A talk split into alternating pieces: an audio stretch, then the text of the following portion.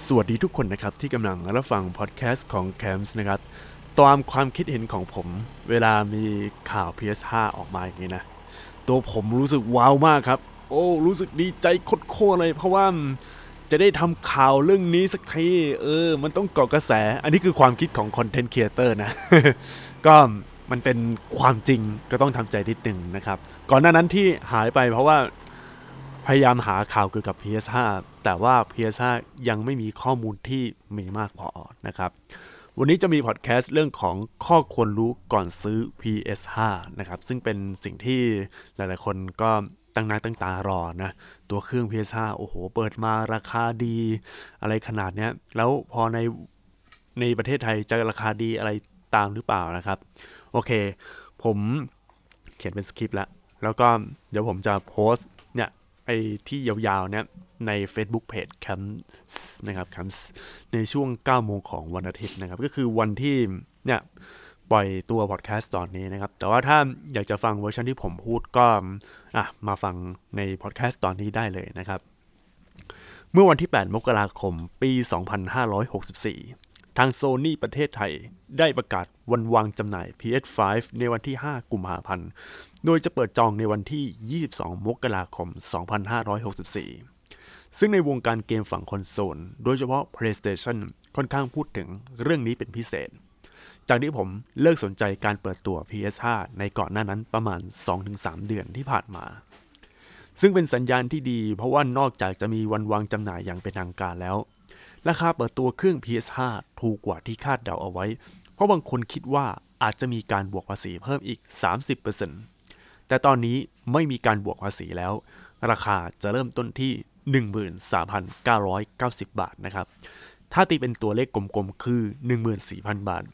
คือ 14,000 บาท แล้วทอน 10 บาทนะครับ ซึ่งราคาถูกกว่าในช่วงที่ PS4 เปิดตัว โดยตอนนั้นราคาอยู่ที่ 19,900 บาท โอ้โห ถือว่าไม่รู้ 990 บาทหรือเปล่านะ แต่ว่าราคาเกือบเกือบ20,000 ถือว่าราคามหาโหดมากนะ ในตอนนั้น แต่ว่าตอนนี้ราคา โอ้ เปิดตัวอย่างน่ารักมากครับ แล้วแบบคือคุณต้องเป็นเจ้าของแล้วครับไม่ว่าราคาเปิดตัวค่อนข้างน่าสนใจ และสามารถจับต้องได้มากกว่ายุค PS4 นะครับ แต่สิ่งที่ควรรู้สำหรับคนที่เพิ่งมาสนใจเครื่องฝั่ง PlayStation ไม่ว่าคุณจะเคยเล่นเกม Winning มาก่อนนะครับ เกม Winning ในยุค PlayStation 1 แล้วก็ PlayStation 2 นะครับ แล้วอยู่ๆ ไม่ได้สนใจพวกเครื่องเล่นเกม PlayStation 3 4เลยแล้วกลับมาสนใจ PlayStation 5 เนี่ย ตรงเนี้ยก็เราจะแนะนำว่าคุณต้องมองให้ลึกๆนะครับ มองให้มันกว้างกว่ากว้างไกลกว่านี้นิดนึง แต่สิ่งที่ผมจะแนะนำนะครับ อย่าเชื่อผมร้อยเปอร์เซ็นต์เพราะว่าเหมือน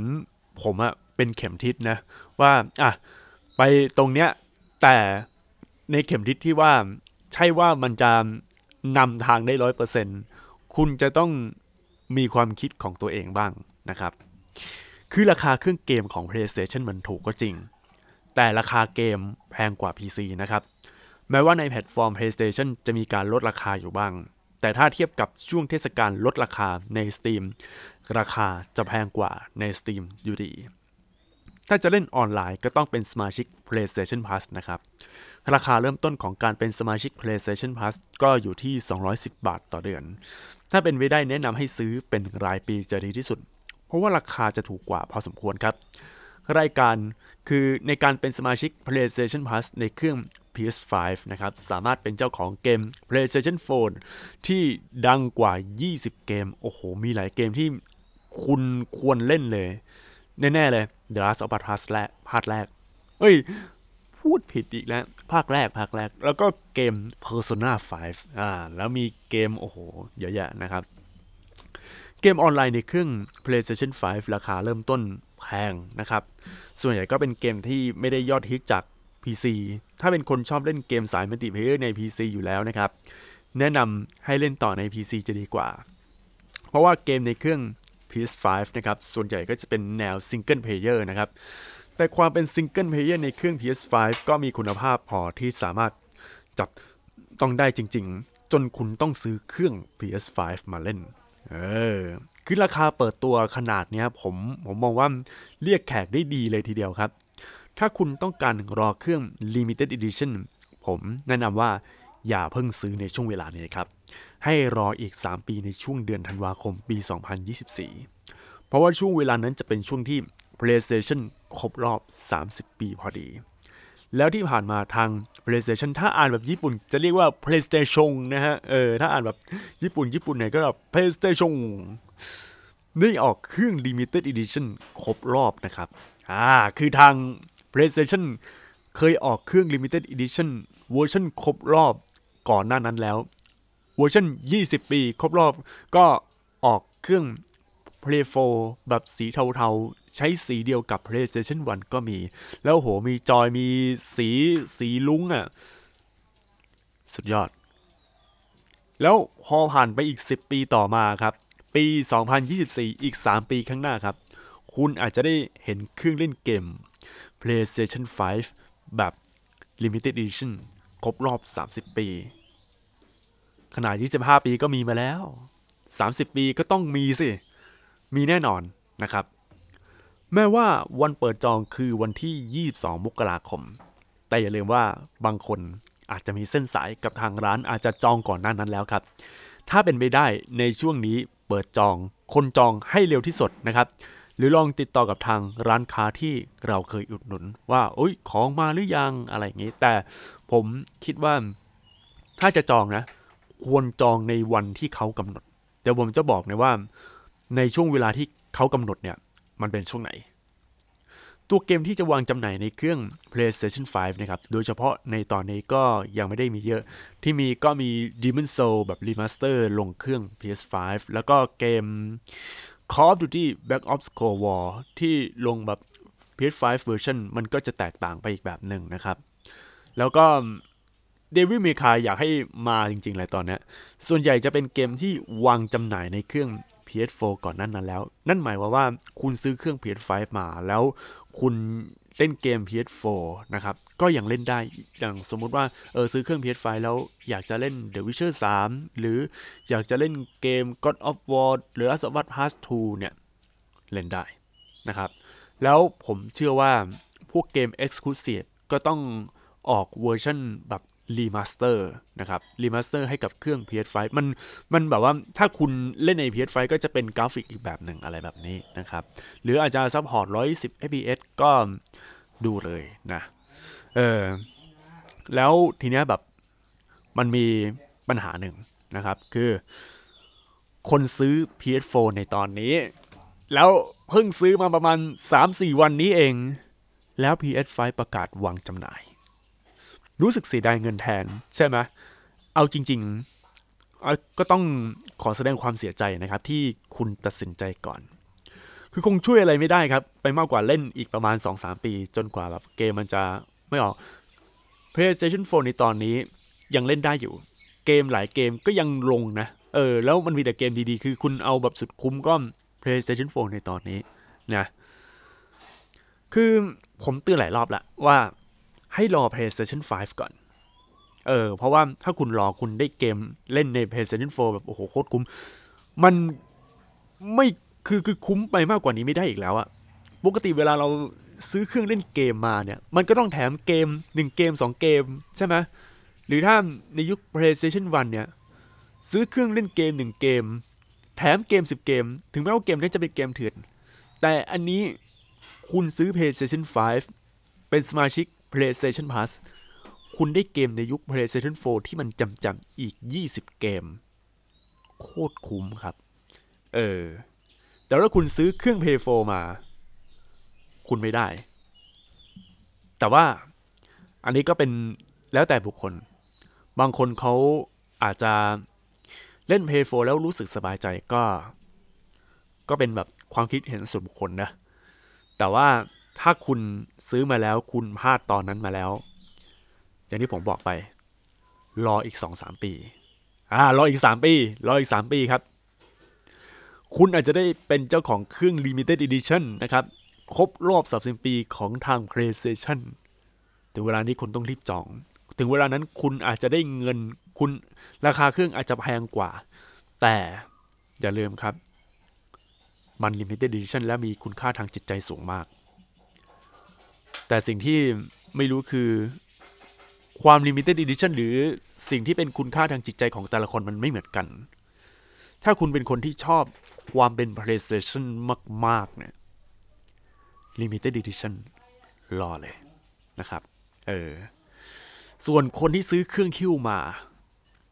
ไม่ได้อยากจะซ้ำเติมนะครับ คือคนซื้อเครื่องคิ้วมาเนี่ย เขาต้องการ experience ที่ มันก่อนชาวบ้านเขาอยู่แล้ว ซึ่งเขามีเงินเขาถึงจ่ายดังนั้นอย่าไปว่าเขา ผมเห็นหลายคนคือชอบแซะ แล้วผมในปัจจุบันเนี่ย เวลาผมไล่ดู community เกมเนี่ย แม้แทบจะทุกวงการจะต้องมีคนแซะ แซะนู่นแซะนี่ทำคอนเทนต์แซะ เอาจริง ๆ ผมไม่อยากจะแซะนะ หรือบางทีมีการเปรียบเทียบแบบ อีหยัง เมื่อก่อนผมเคยเปรียบเทียบนะ ที่แบบ เออ เอา PS5 ไปเปรียบเทียบกับเครื่องคอมประกอบ หรือไปเปรียบเทียบกับ iPhone เฮ้ย การใช้งานต่างกันนะ PlayStation 5 เล่นเกมได้กราฟิกสวย แต่ว่ามันได้แค่เล่นเกม ได้แค่ดูหนังได้แค่อะไรอย่างนี้ แต่ iPhone เครื่องถูกสุด 24,000ใช่ไหม ราคาโอ้โหราคาแพงกว่า แพงกว่านั่นอีกอะแล้วไงแล้วไงครับ มันสามารถทำงานได้นะ คือลองคิดดู เครื่อง PlayStation 5 ไม่สามารถทำธุรกรรมได้ แต่ว่า iPhone สามารถทำธุรกรรมได้ สามารถถ่ายรูปลงโซเชียลมีเดียทำเป็น content creator ได้ ดังนั้นอย่าไปเปรียบเทียบ อย่าเปรียบเทียบ กับเรื่องนี้ บางคนซื้อ iPhone โหเพื่อมาเล่นเกมเกมมือถือ อะไรอย่างนี้มันแล้วแต่เขาเออ ดังนั้นอย่าแซะอย่า ใครใครคิดอยากจะแซะเรื่องอะไรนี้นะ หยุดหยุดตรงนี้เลย ความต้องการหรือคุณค่าทางจิตใจของแต่ละคนมันต่างกัน อย่าเปรียบเทียบกลับมาในวงการเราต่อฮะคำถามต่อมาคือ จะซื้อเครื่องแบบ Digital Edition หรือเครื่องแบบธรรมดาที่สามารถใส่แผ่น Blu-ray ได้ ตัวนี้เป็นสิ่งที่หลายคนคิดหนักเลยนะครับ ถือว่าเป็นคำถามโลกแตกที่มีบางคนเขาถามผมบ่อยนะ เรื่องไอ้ซื้อเครื่อง Digital Edition หรือเครื่องแผ่น Blu-ray นะ ถ้าเป็นผม คือถ้าถามผม ผมตอบว่าซื้อเครื่องแบบ Digital Edition ถามว่าทำไมต้องซื้อเครื่องแบบ Digital Edition ทำไมไม่ใช้แผ่นแล้วเหรอ ก็ ถามตัวผมคำตอบคือหนึ่งตัวผมอยู่ที่ต่างจังหวัดสองร้านเกมที่เรารู้จักกันดี อย่างพวก Nest Project หรือพวกอะไรต่างๆ พวกร้านเกมสมัยนี้เขาขายออนไลน์ Art and Gun อยู่ที่มาบนคลอง แล้วก็พวก Power Buy หรืออะไร อยู่ที่ Central World Power Buy อยู่ Central World Power Mall อยู่สยามพารากอน ส่วนใหญ่ไม่อยู่ที่กรุงเทพหมดเลยครับ เออ แล้วตอนเนี้ยผมต้องเดินทางไปกรุงเทพ เพื่อยอมเข้าพื้นที่เสี่ยงโควิด เพื่อที่จะเอาเครื่อง Play 5เหรอ มันก็ไม่ใช่เรื่อง เออ เลยคือคือขนาดแบบ เวลาไปเอาเกมอะไรอย่างงี้ใช่ไหมมันต้องไปเดินทางเข้าต่างจังหวัดไปอะไรอย่างเงี้ย ตอนที่ผมมีเครื่อง PlayStation 4 แล้วซื้อเกมแบบแผ่น ตอนนั้นยังคุ้มค่าอยู่ เพราะว่า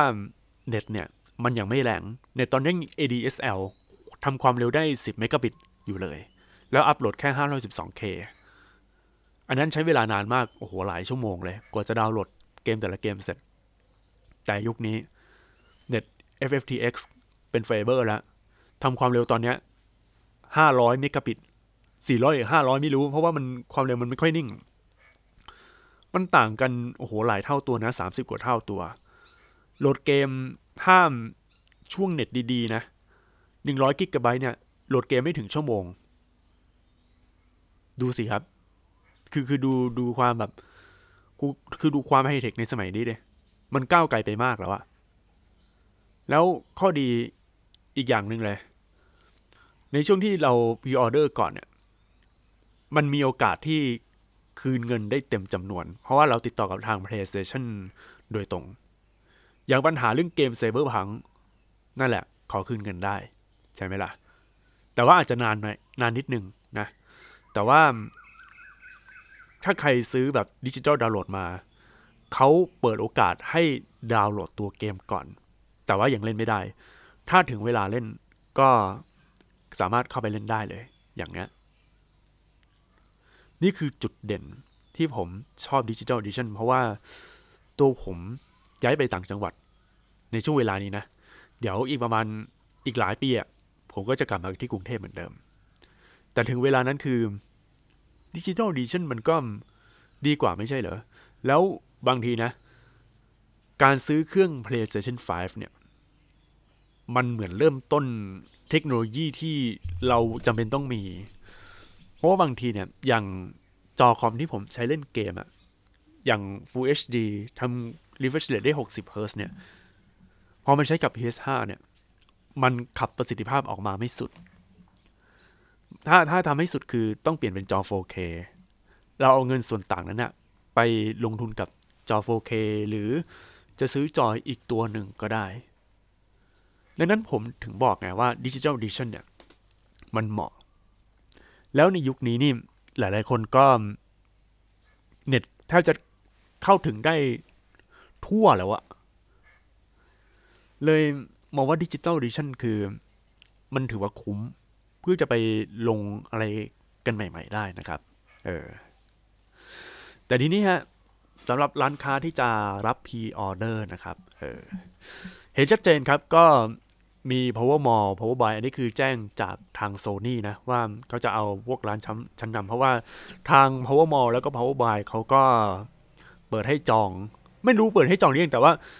เขามีโซนสำหรับเกมคอนโซลโดยเฉพาะเลยนะครับ ส่วนร้านเกมที่เราเคยซื้อนะครับ อย่าง Nest Project นะครับ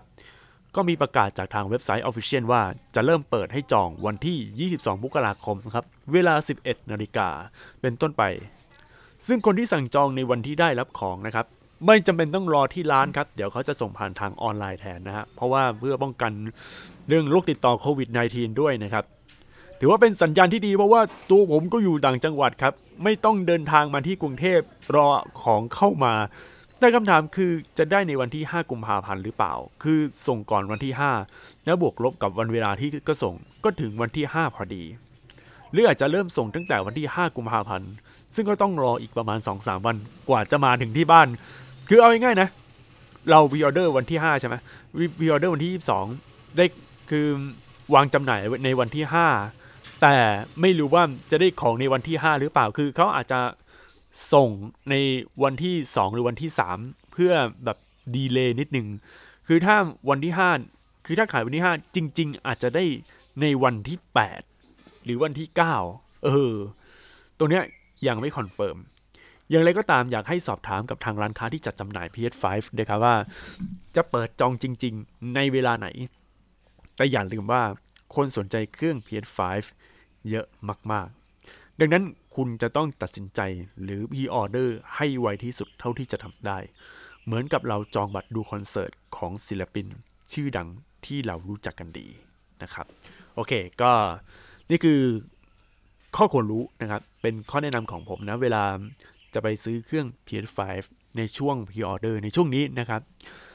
แต่ว่าถ้าเป็นล็อตที่ 2 หลังจากคุณ พลาดจากการ pre-order หรือคุณไม่ได้สนใจที่จะ pre-order หรือเงินของคุณไม่เพียงพอในการ pre-order นะครับ ให้รอช่วงเดือนเมษาถึงเดือนมิถุนายนนะครับ เพราะว่าตอนนี้นี่กำลังการผลิตก็อาจจะไม่ทันเออโอเค เดี๋ยวไปก่อนนะครับ สวัสดี